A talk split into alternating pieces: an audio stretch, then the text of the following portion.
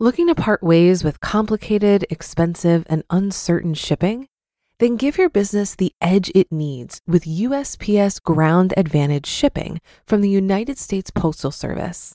Keep everything simple with clear, upfront pricing and no unexpected surcharges. Keep things affordable with some of the lowest prices out there. And keep it all reliable with on time ground shipments. It's time to turn shipping to your advantage. Learn how at usps.com/advantage. USPS Ground Advantage: simple, affordable, reliable. When you need mealtime inspiration, it's worth shopping Kroger, where you'll find over 30,000 mouthwatering choices that excite your inner foodie. And no matter what tasty choice you make, you'll enjoy our everyday low prices, plus extra ways to save, like digital coupons worth over $600 each week. You can also save up to $1 off per gallon at the pump with fuel points. More savings and more inspiring flavors make shopping Kroger worth it every time. Kroger, fresh for everyone. Fuel restrictions apply. This is Optimal Finance Daily, episode 2397. How much car can you afford? By Chris of keepthrifty.com. And I'm your host and personal finance enthusiast, Diana Merriam. Now let's get right to today's post and start optimizing your life. How much car can you afford? By Chris of keepthrifty.com. My Twitter feed keeps coming up with links to financial calculators framed around the question How much car can you afford? This question makes me cringe because it's totally the wrong question to ask. Why? This question starts from the assumption that you want and should spend as much as you can. You should absolutely live within your means, but that doesn't mean you should live right up to your means. One of the most crucial money lessons is to mind the gap in other words, the distance between your income and your expenses. If you spend more than you earn, you're in trouble.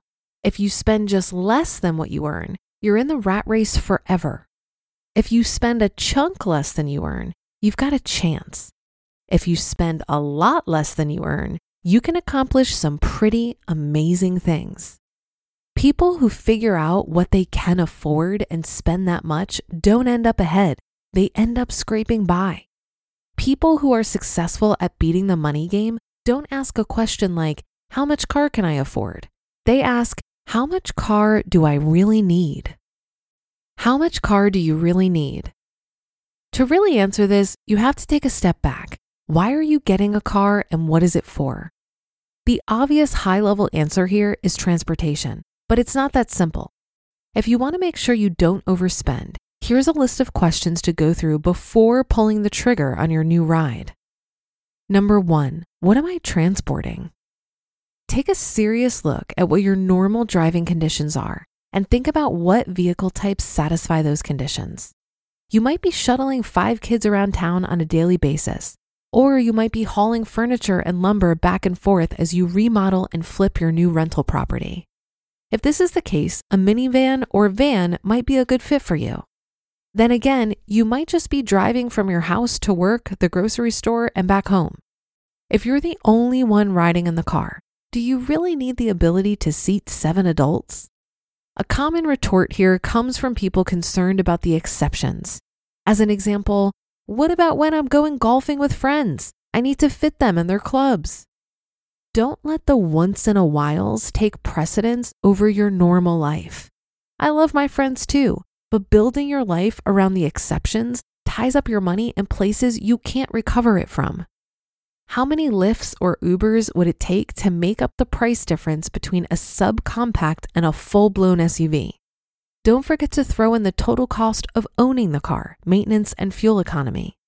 You have a better job for that money. Don't tie it up. Number two, how can I finance my car?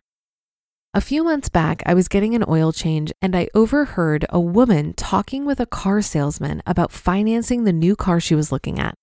What I heard made me cringe. The 60 month loan with $2,000 in rebates is probably the better bet. You'll own more of the car if you trade it in before you pay off the loan, which is what 99% of people do anyway. At this point, the woman was nodding her head as if all this made sense.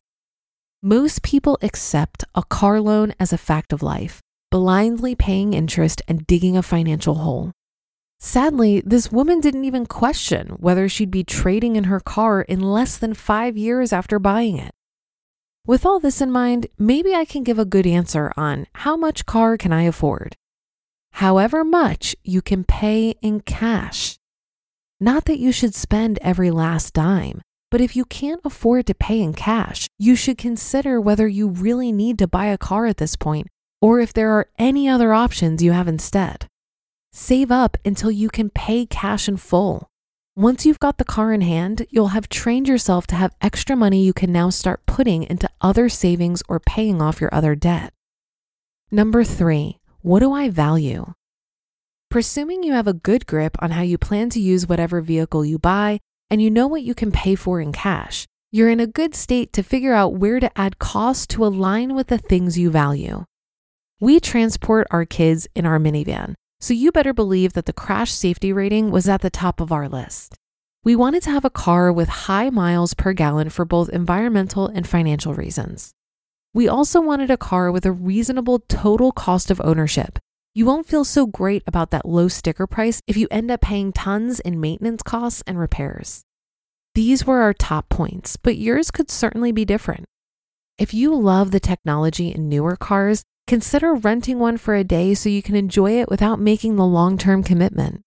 You'll spend a whole lot less and still get a chance to see if the bells and whistles are novelties or if they really make your life better enough that they're worth paying for. Identify the elements of a car that are most valuable to you from a functionality and finances perspective. Rate each car you're looking at on these and pay attention to the trade offs. Number four, how could I change my lifestyle? Have you considered how you could change your lifestyle to change your answers to these questions for the better? Do you really need a car in the first place? Could you bike instead? Could you take the bus, rideshare, or go down to one vehicle? Maybe you don't even need to buy a car at all. And number five, what does this car say about me? This is one of the trickiest parts. We live in a world today that judges you based on the clothes you wear and the car you drive. Cars are no longer just transportation devices, they are status symbols and tech toys. So, as a savvy consumer, what do you do? Ignore the judgments of those around you. You have to decide what's more important to you getting the nod of approval from strangers around you or living in alignment with what you truly value. Your self worth isn't determined by what you drive. Vroom, vroom. The world of car buying decisions is vast New versus used, body style from compact through oversized SUV, features, safety, fuel economy, and brands. Ultimately, nobody can tell you exactly what you should buy based on some formula. Only you can understand your values and apply them to your finances. That said, here's the four guiding principles to remember if you want to keep thrifty in your car purchase. Consider your other transportation options.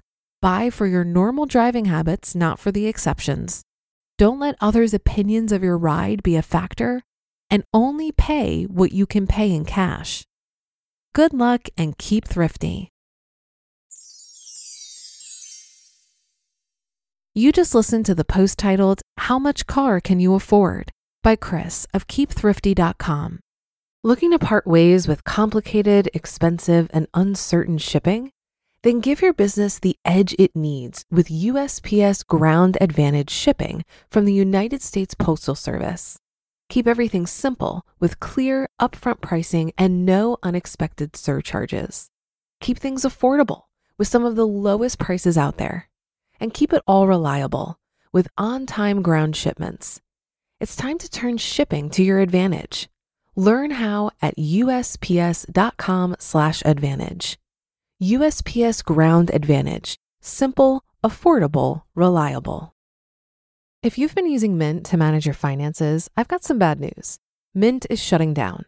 But now for the good news there's a better alternative. Our sponsor, Monarch Money. Mint users are turning to Monarch Money and loving it. Maybe you're saving for a down payment, a wedding, a dream vacation, your kids' college I've found that Monarch makes it so easy to help you reach your financial goals, whatever they are. I definitely wouldn't be able to allocate my finances or plan as clearly without help from Monarch. In fact, Monarch is the top rated all in one personal finance app. It gives you a comprehensive view of all of your accounts, investments, transactions, and more.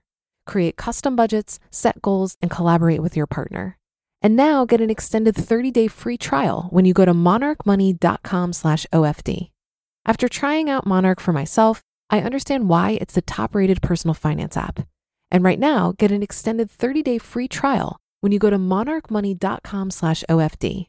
That's M-O-N-A-R-C-H M-O-N-E-Y dot com slash OFD for your extended 30-day free trial. This article reminded me of an exchange I had with an Uber driver not too long ago. He was telling me that his business tanked due to the pandemic, and that's why he was driving for Uber. But he was also stressing about buying a new car and qualifying for a loan, which confused me because the car we were in was really nice. When I told him that I drive a 2010 Mazda 3, he was completely horrified. He said he could never imagine being seen driving such a dumpy car. Just like I could never imagine spending a lot of money on a depreciating asset. I could tell how much this desire for a new car stressed him out. And I really felt for the guy because it seemed that his sense of self worth was so tied up in appearances.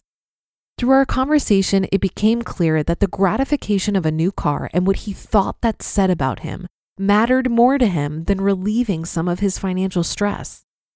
I think this is pretty much the norm for our consumerist culture, and a big reason why so many people feel that debt is a normal part of life. From my perspective, driving a new car is not a flex, but retiring from my corporate career at 33 years old, now you're talking. That should do it for another edition of Optimal Finance Daily. I'll be back tomorrow as usual, so I'll see you there on the Wednesday show where your optimal life awaits.